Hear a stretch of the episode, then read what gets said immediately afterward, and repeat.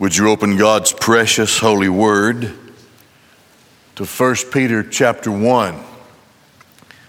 Maybe I can finish the sermon that I started last week. Introductions will kill you sometimes when you're a preacher. A lot of things will kill you when you're a preacher. The salvation of God's grace. Let me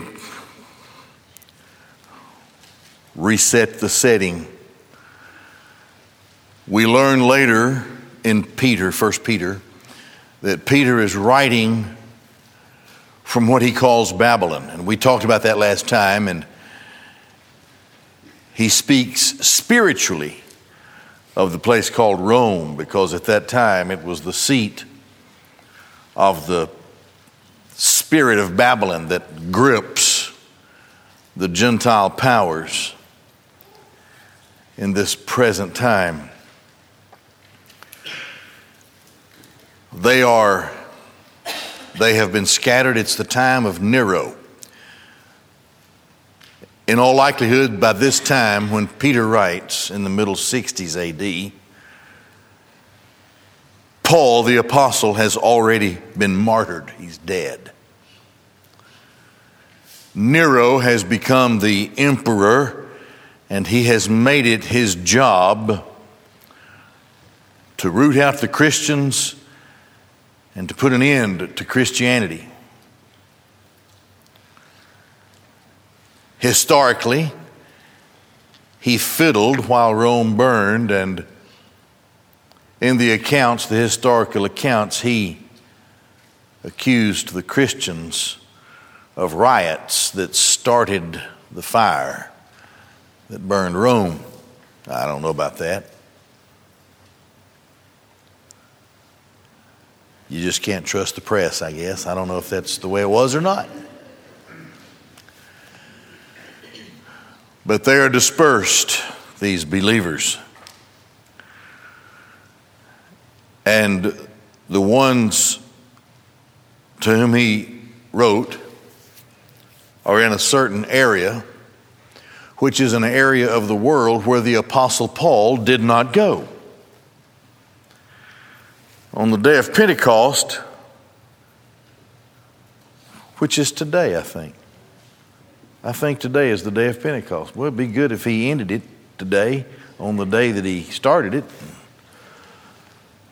Catch me on up in a tongue of fire or whatever, a mighty rushing wind. Anyway,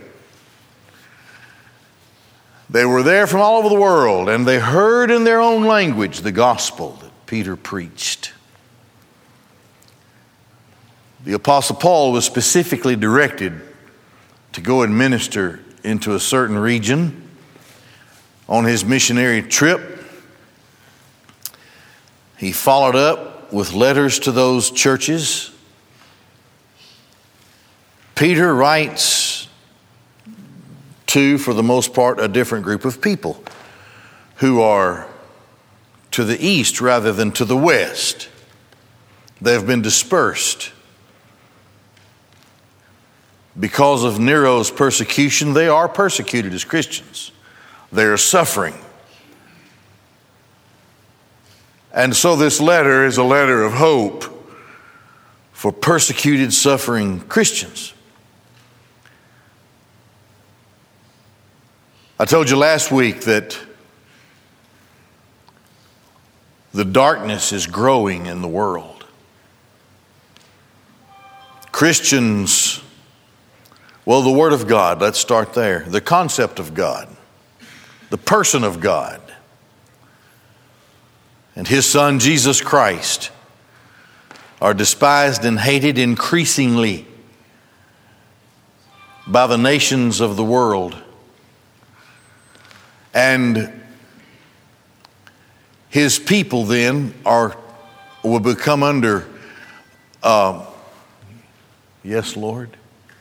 I feel like god's calling me and i'm not answering the phone. No worries. It's okay.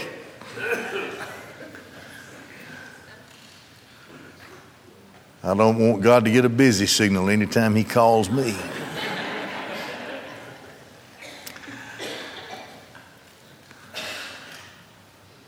And I mentioned the author of the 90s who wrote in his commentary on 1 Peter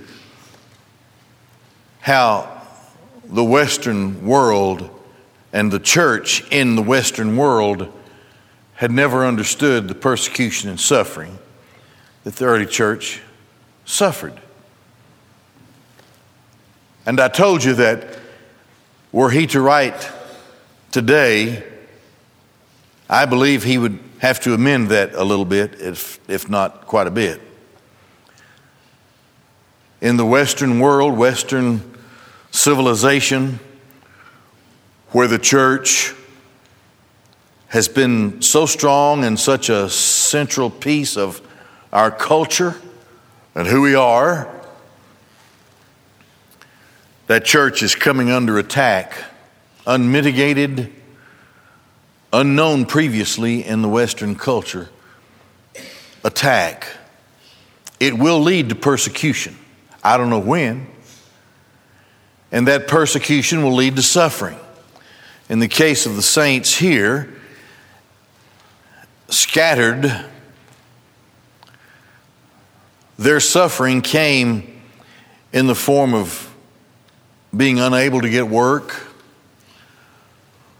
unwelcomed in any community where they lived.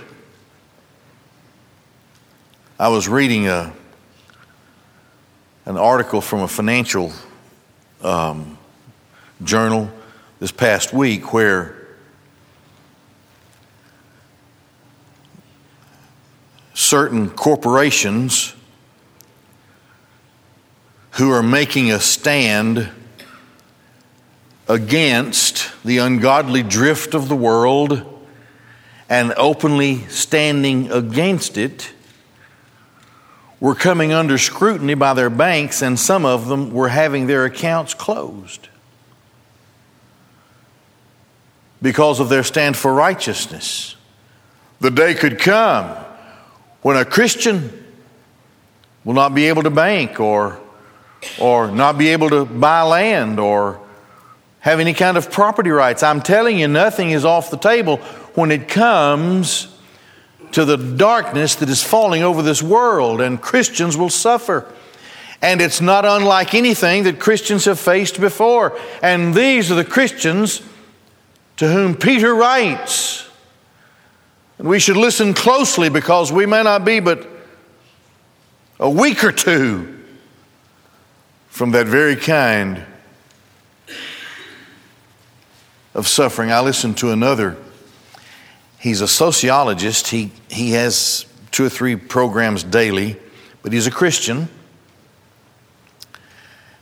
And he was addressing this, this very thing about how people who have a certain persuasion that doesn't fit in with the worldly persuasion are being dismissed from jobs. They're finding it difficult to find work and other problems that they face. And it's, it's sort of like the tip of an iceberg. Now, of course, the God Almighty is in charge. At any moment, according to the choosing of God, if He chose to do so, He could flood the unsaved world with the presence of His Holy Spirit in the sense of conviction and drawing them to salvation. I pray that it happens. And it probably will be the last thing of the church before we're caught up and caught away. I pray that's what happens. I don't know. But we should always be aware of the reality of how the world hates us. And the God of government was Nero in his day.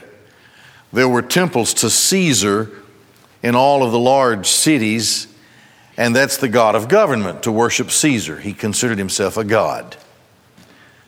To worship the God of government. And anything that elevates itself um, to, the, to the height of absolute power cannot stand at the pinnacle of that hill alongside God. The world, therefore, eventually must dismiss God and reject God, and of course, His Word, and, and those who attend to His Word. In America, there's never been a more important time, in my view, than the present day when people of faith need to be absolutely committed to the church of the Lord Jesus Christ, a church that stands on the fundamentals of the faith. There are a lot of Laodicean type churches, I believe, who, are, who think of themselves within Christendom, but from heaven's view, they're not really in Christianity. Peter therefore writes to these persecuted, suffering Christians. And he, he gives them hope. In the midst of persecution and suffering, there is one thing we have, and that is hope. This world is not our home. Paul wrote to the Philippians and he said, Our citizenship is in heaven. Our citizenship that is valued above all other things in our lives is that citizenship that is in heaven. And he talked about how, and we're looking for our Savior to come from there. And this is our hope as Christians above all other things. Now, let's briefly look back at uh, the first part that I got through last time, but it lays the foundation for what follows. The elect and the scattered, let's look at it. We have to pay attention here to the language. Peter, an apostle of Jesus Christ, to the scattered elect. Parepidemos. Para means alongside, epi means upon, and demos is a reference to those who belong there. In other words, they're the, the locals, I guess you would say, those who are there, they live there. So the scattered elect were called alongside and placed upon those people of the dispersion, the scattered elect of the dispersion, the, the word Diasporas means, dia means through, sporos is a seed. It means to scatter seed. So, Peter writes to the scattered elect, those who are called alongside and placed upon those who are already there in Pontus and Galatia and Cappadocia and Asia and Bithynia. Generally speaking, those are areas where Paul did not go. These are the, the, every, every location there is in Turkey, what we would call the nation of Turkey today. Peter writes to them because apparently, in the persecution of Nero as it began, and Peter observes, the saints with whom he was familiar were scattering to the east, into Turkey, into these places. And he reminds them, he says, You know what? You're there because God Almighty has called you alongside and placed you upon the people among whom you live, and you're the ones who are the seed scatterers. You're sowing a seed wherever you are. This is the work of the church of the Lord Jesus Christ, the gospel of Jesus Christ.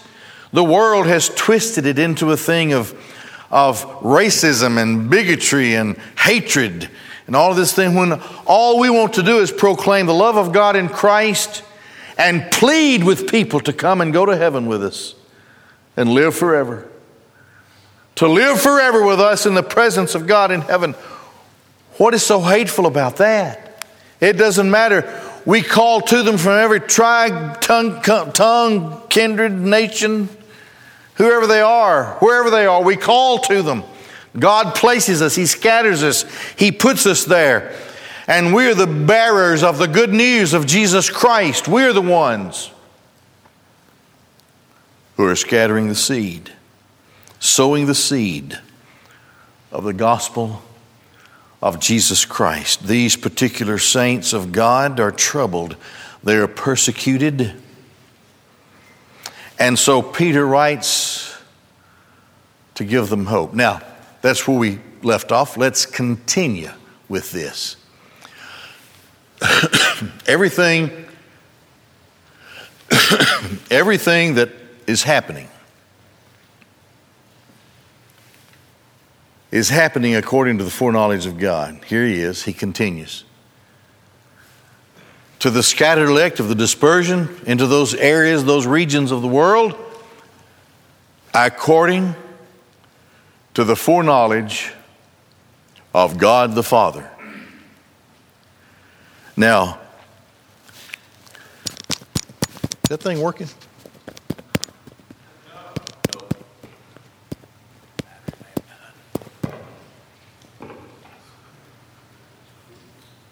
Well, I'm not going to start over.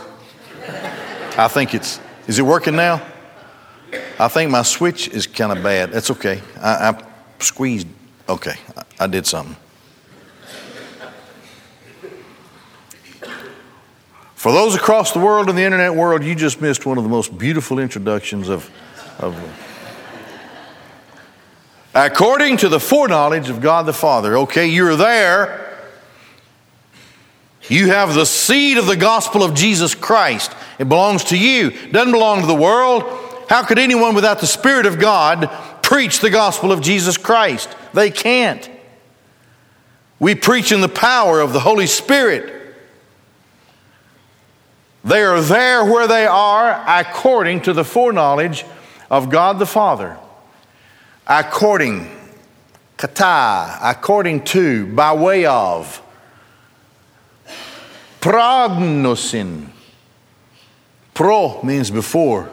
Gnosis. Gnosis means knowledge or determination. This is the language that Peter wrote them in. This is just like he wrote it. In the Greek, he said, according to the foreknowledge. You notice I, I put, when I translated this thing and I put it on this slide, I, I put the word "the" in italics because the definite article is not there. Prognosin. Now, there are rules of language that when you're moving from Koine Greek to modern English, most scholars would say, well, it, it, it has to have a, a definite article for English translation. Okay, that's fine. But when you connect it to God, foreknowledge of God, you see that? You're talking about that which has been previously determined, that which is already and previously known. Foreknowledge of God. Prognosin. No doubt what that word means. I mean, you can't wiggle around the word. That's there it is. If God gives me until late summer,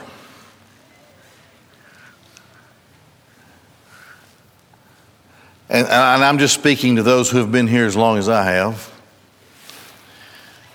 I will have been here 17 years. Let me say this. When I first came, I was finishing up my second time through the scriptures.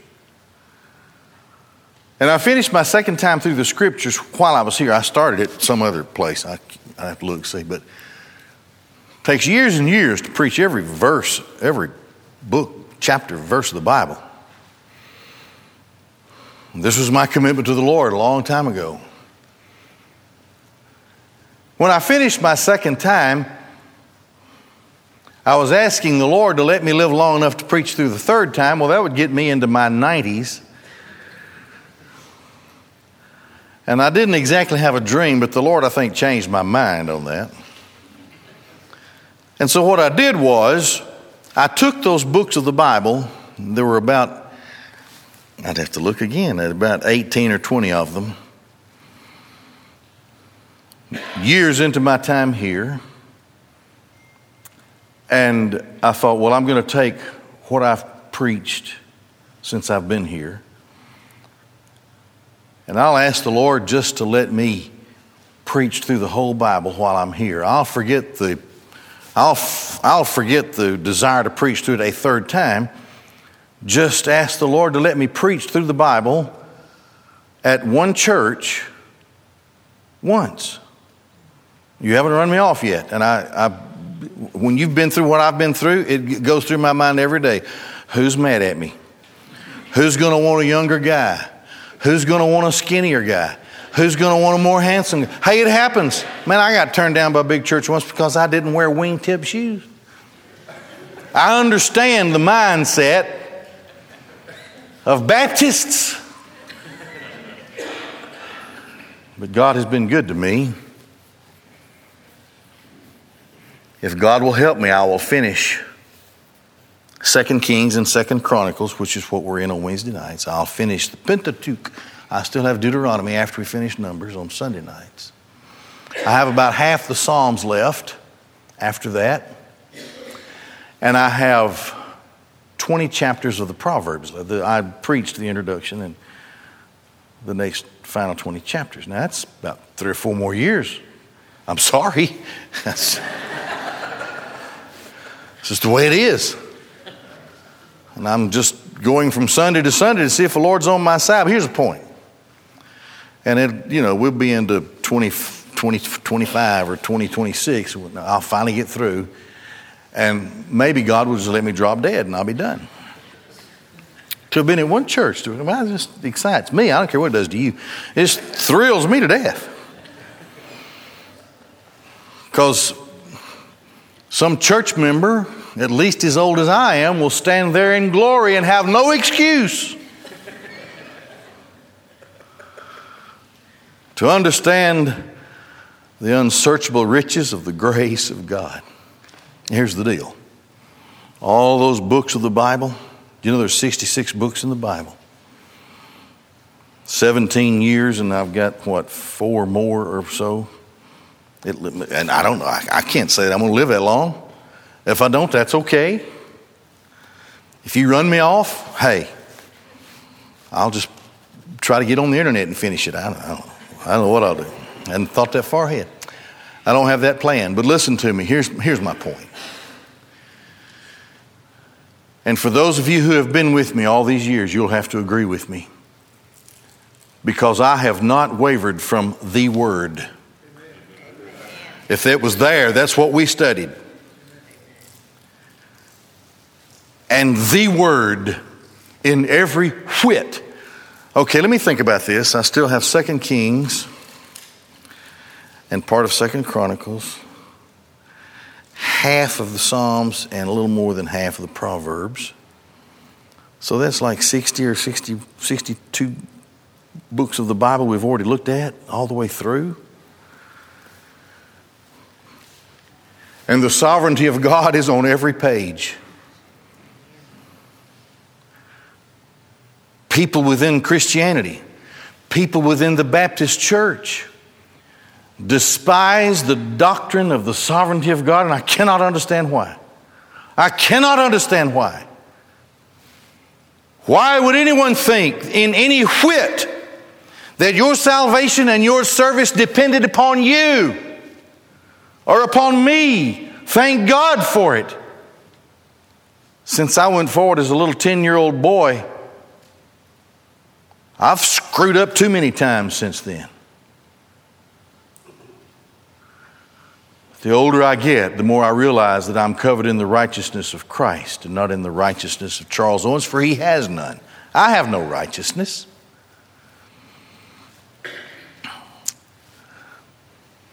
But in all of those books that we've studied, for those of you who have been with me Sunday morning, Sunday night, Wednesday night, we looked at all, we never was able to escape from the glory and the sovereignty of God. We can't escape it, it's everywhere. And I finally collapsed into the reality of it. I sort of ran from that kind of thing early on as a young preacher. But God left me at a troubled church for 11 years so that I could be introspective more than I'd ever been. And all I had was the Word of God and my family. And I studied that thing. Spiros Zodhiates was my tutor in Greek. He's dead now. I had him a few times at my church. You may or may not have ever heard of him. He's written many books, commentaries of the New Testament. And it was the New Testament more so than the Old Testament that really chiseled my persuasions doctrinally. And the simple advice was read it the way God gave it and believe it. Koine Greek was frozen in time just after the last apostle wrote the last of the New Testament books. Latin became the common man's language, unlike Koine Greek. And Koine Greek then collapsed into what was Byzantine Greek. It's a different thing. And that New Testament Greek was frozen in time. You cannot change the meaning of those words. And on my face before God, on a particular day on the carpet, I said, God, you're sovereign. And I'm nothing. And I'm going to quit counting how many, how many are in Sunday school. I'm going to quit counting how many we've baptized. We don't have anything to do with it. You're God, and this is the Lord Christ's church. And God will get the glory. I don't have any whit of the glory. No wonder we cast our crowns back to the Lord. Nice gesture, but it was Christ in me. It was not me. And we will all be there like that. We won't be bragging on ourselves, we'll be bragging on Jesus into the ages of the ages. Here are people who will never be known this side of heaven in places that don't exist like that anymore. They're not called that anymore. You can find ancient maps, you can see where they were located. But those people, the record of, of the record of their attending a church or being a part of a church or even the, the, the pastors or the elders or the whatever, there's just no record of those people anymore. But they did what they did in their time, having been the elect of God scattered to that place and then put there to be the sowers of the seed according to the foreknowledge of God the Father. Whatever happened in Cappadocia, or Bithynia, any of those, whatever happened in any of those places was to the glory of God. This is what Peter is saying.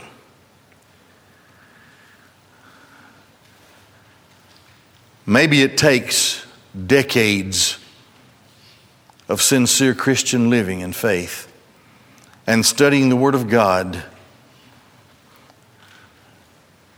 having gone through the journey that God has placed you in being truthful to yourself and recognizing your own personal failures and faults and flaws and sins and stumblings along the way to get way on down the road and to look back and you can say it was only by the grace of God that I am a man of faith. Too many things in this world, too many things in the so called church, too many things in my life have tried to dissuade me from that. But He has carried me through too many things. There have been too many victories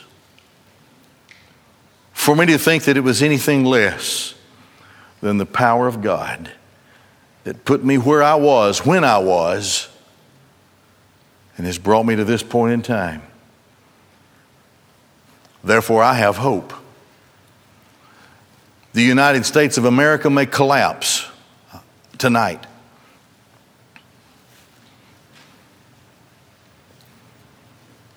I'm trying to think of what I would lose. I don't have anything. I would lose. I would lose what I owe on my car. That wouldn't be such a bad thing. I guess. I don't know. Anyway, life could get flipped upside down. Supply chains could stop, riots could go, and life could become different than we ever dreamed it could be. But I have hope. I have been through too many bad things, maybe some of my own making, to know that the Heavenly Father has carried me through. And when I got to the other side, my faith was stronger, and my thoughts in my life were purer than they were before. I was purified and strengthened. and I'm not, I'm not there yet. I, I don't know. I, maybe I have a little ways to go. I don't know.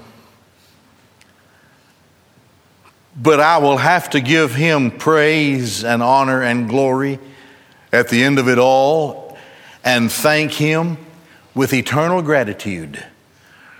Number one, that before the foundation of the world, he wrote my name in the book of life.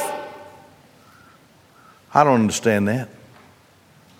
I may never understand it in all of the ages that are yet to come. But I understand this it was to the glory of God. And I can see now, looking back, how God has built my life spiritually. I'm not perfect. Man, I'm so far from it.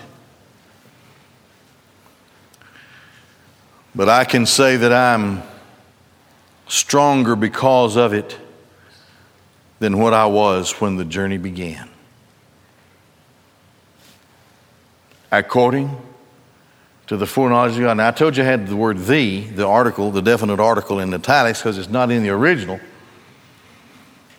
Because I suppose if I was just, if I'm in my office and I'm private and I'm translating this thing, I would capitalize foreknowledge.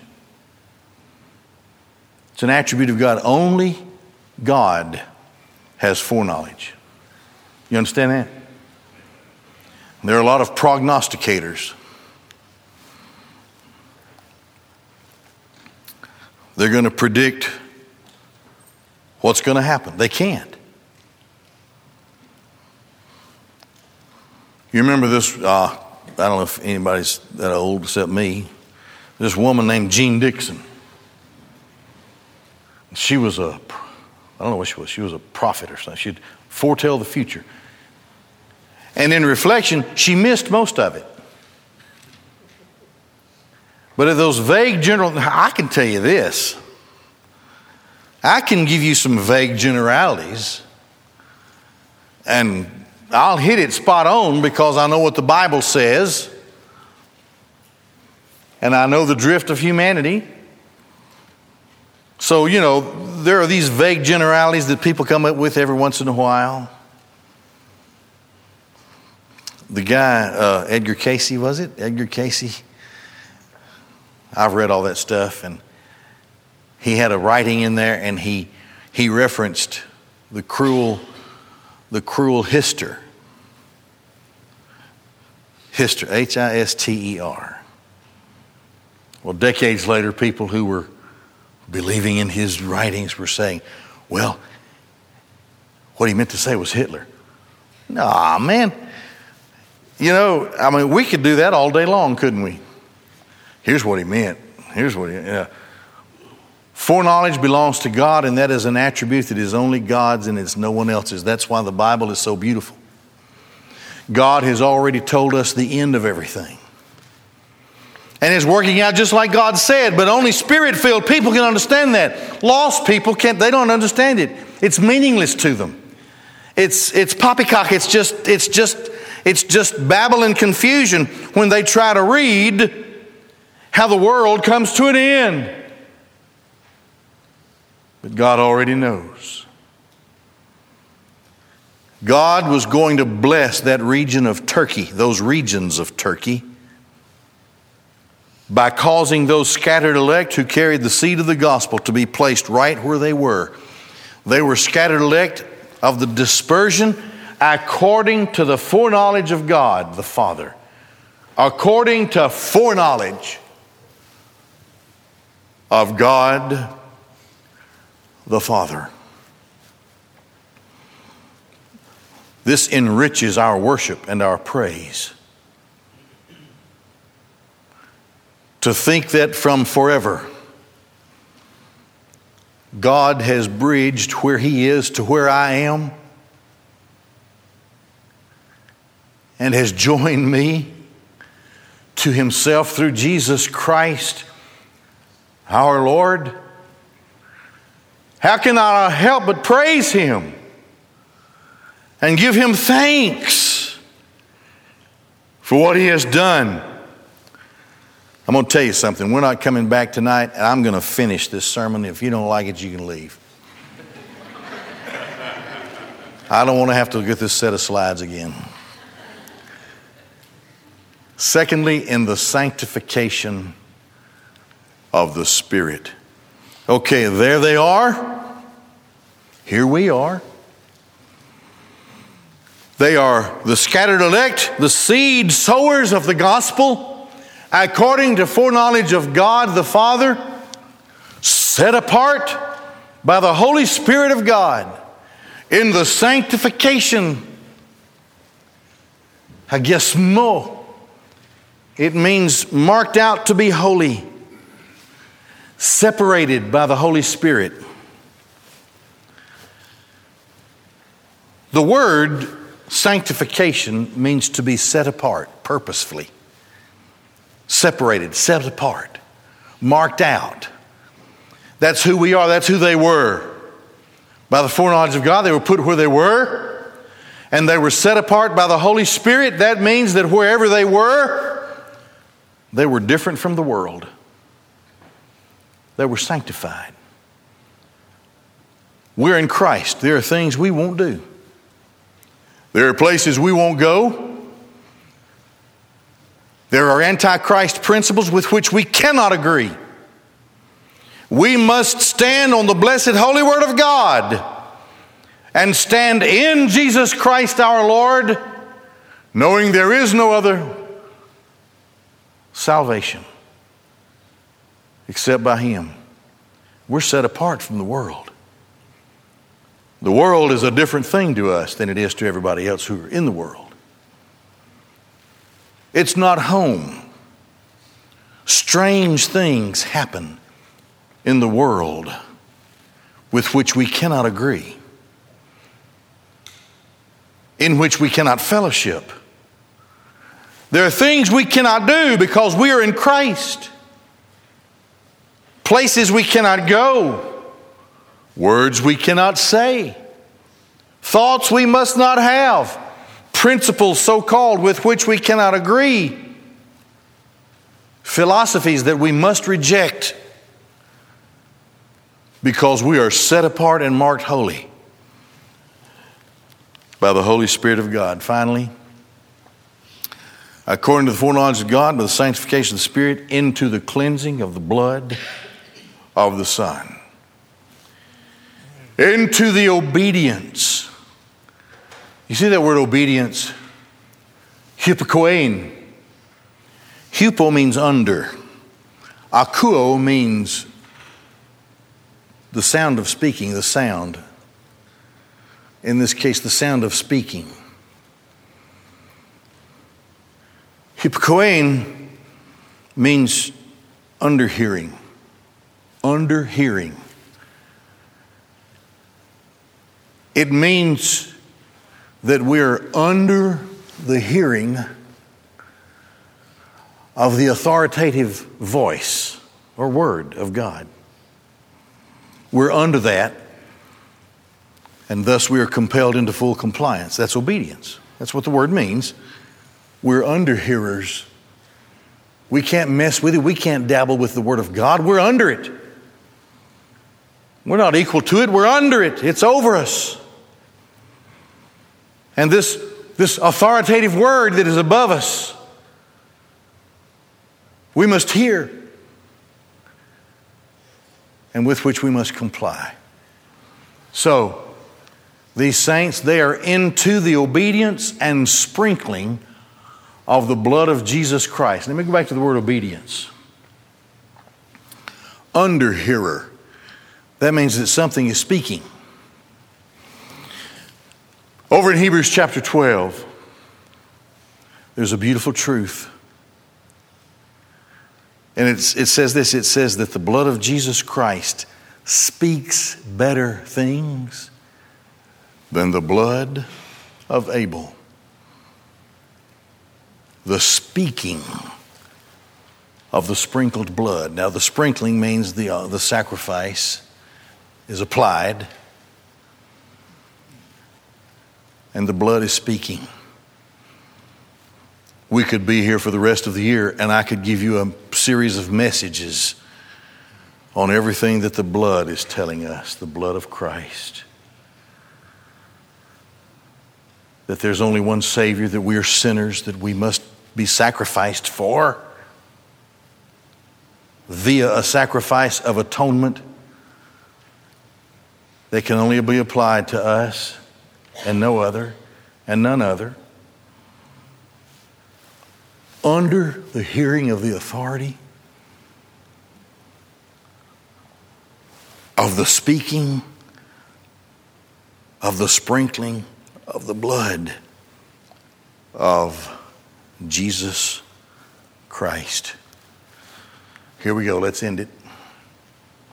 Grace and peace in the fullest measure. Now, here we are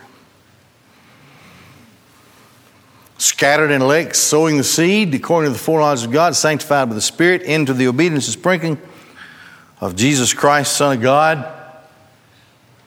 Grace and peace is yours.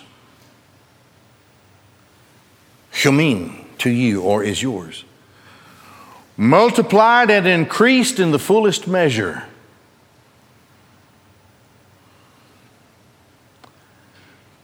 playing the thing. I'm going to end it with something, and you got to, this is good. It's all good. That word that speaks of being multiplied, listen to me, it's in the aorist optative passive. Now, we're talking about those saints of God who are in the purpose of God. Grace and peace is yours, multiplied and increased. Aorist, optative, passive. In the aorist, it means that it's a one and done. It, has to, it only has to happen once. In the passive, it means that the subject is being acted upon by another. We're the subject. God is doing this to us. This is happening to us from God. What is? Grace and peace. But it's in the optative mood, and here it's in the, what's called the uh, voluntative. Voluntative. The optative mood is only used 68 times in the whole Koine Greek New Testament. It's a special kind of a thing. It's a verb that speaks to something. Now, if it's in the aorist, it's done, bang. It's done upon you by another in the passive. And then the optative voluntative means that uh, it's projected forward ad infinitum. Grace and peace is yours, multiplied and increased in the fullest. It keeps on going. It's, it's better than a Duracell. It just keeps going. Not just keeps going, but it increases. I will tell you from personal te- testimony that the reality of grace is so much richer to me personally than it was years earlier as a Christian. That the peace of life is so much more a part of me now than it was earlier in my Christian life, I've spent too much time worrying about things, overthinking things. I can't outthink God. Here it is. To those saints who are nobodies in the middle of nowhere, God put you there for a purpose. He set you apart so that the world can see the difference in you. And the blood of Jesus Christ has been offered for you and has called you to Himself. And you are thus saved. And even though you are persecuted and mistreated, grace and peace is yours. And it's just going to grow and grow, projected forward in the optative. Now that's special to me. I hope it's special to you as well. Would you bow your heads and close your eyes? Jesus Christ is the Son of God, and He came into this world to save sinners. Only God can convict you of sin and call you to Christ for salvation. If you're here today and you sense the call of God in Christ, as you exit this room today, there will be deacons and their wives standing in the doorway of the rooms just across the hall as you you'll see them as you exit. They're ready to pray with you. Come to Christ today.